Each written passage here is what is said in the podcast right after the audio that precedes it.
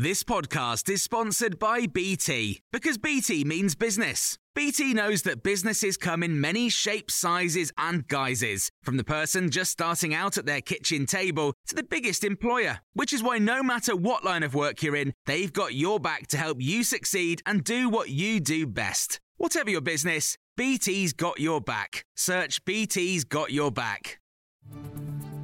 This is the Times afternoon briefing on Friday, the 16th of September. Crowds have gathered on the streets of Cardiff ahead of the King's visit today, his first trip to Wales since ascending the throne. Charles and the Queen Consort are attending a service at Llandaff Cathedral before receiving condolences at the Welsh Parliament, the Senedd. The King will also hold a private audience with Welsh First Minister Mark Drakeford at Cardiff Castle, although a protest against the monarchy is expected outside. Lord Hain is the former Secretary of State for Wales.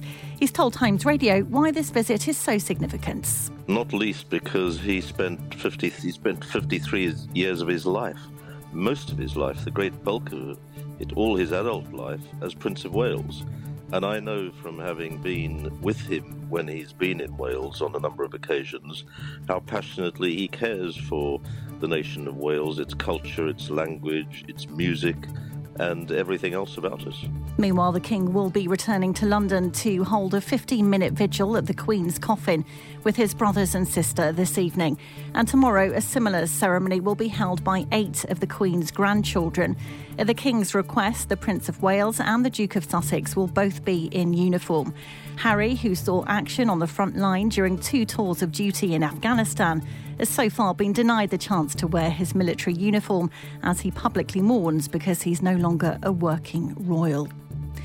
People are being told not to join the queue in central London for Queen Elizabeth's lying in state, as it's been paused for six hours. Ministers say the queues reach capacity at five miles long with a wait time of at least 14 hours, although it's reported people are still joining it at Southwark Park. We've been asking these people lining up how it feels to have got in. It feels great. We sort of planned it quite well so we get here early.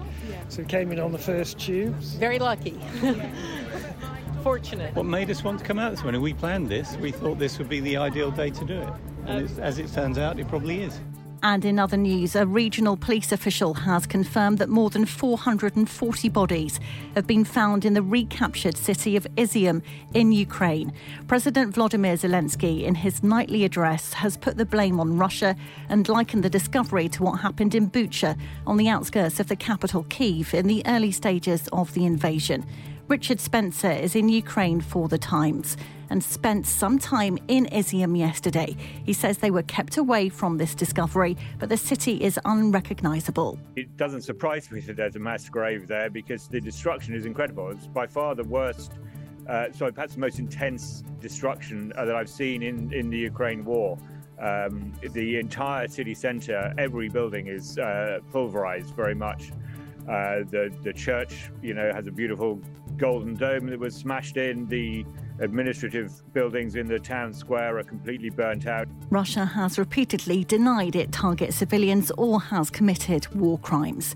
And you can hear more on these stories throughout the day on Times Radio.